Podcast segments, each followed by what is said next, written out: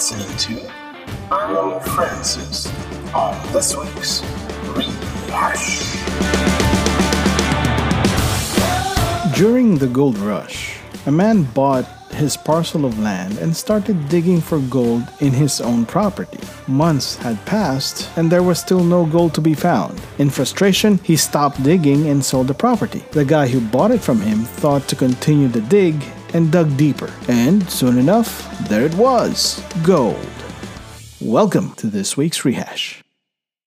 Different versions of that story has been told in speeches, written on most self-improvement books, and have been depicted in illustrations to make the point that most people quit too soon in their efforts to accomplish their goals. I personally subscribe to this attitude of not quitting. I always try to finish what I have started. It is the feeling of defeat that bothers me most than actually reaching the goal. It actually feels like a dishonor if I quit. Not that anybody cares, it's just a personal quirk of mine. But as I get older and look back at things I didn't quit on and play with the what ifs in my mind, I now ask myself, what if I actually quit, moved on to look for a path of less resistance? It may have made my life easier, got done sooner, and perhaps even enjoyed the process. Changing the goal instead of sticking to what I have already started, just for the sake of not being a quitter.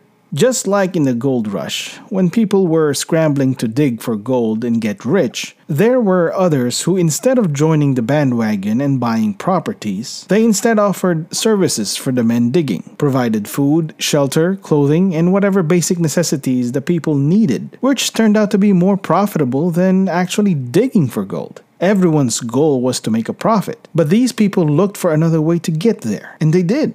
Most of the people who made a killing during the gold rush were the people who provided the services and ran the town. I actually know of people that have used this quitting principle, for the lack of a better term, and have been successful with it. From people who quit paying attention to school or simply just dropping out of school to do their own thing and are now making quite a nice living. Others who migrated here in the US then later found out that it isn't the land of milk and honey that they thought it would be, so they went back to their country of origin and are now living more comfortably than they did when they lived here and are happier to be with their old friends doing business together. You're listening to Earl Francis on this week's Rehash.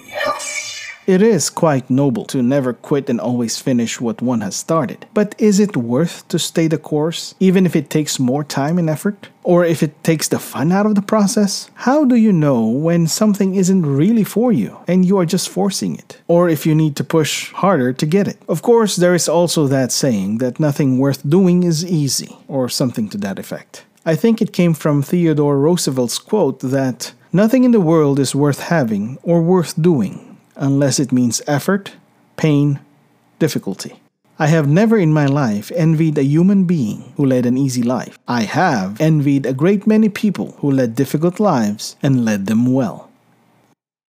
Though it is true that most life changing events or accomplishments that have an effect in world history or society did cost tremendous amounts of effort, pain, difficulty, and sometimes even tragedy due to loss of lives. But at the same time, it cannot be denied that many have also accomplished much by outsmarting everyone else and finding a way that cost less effort.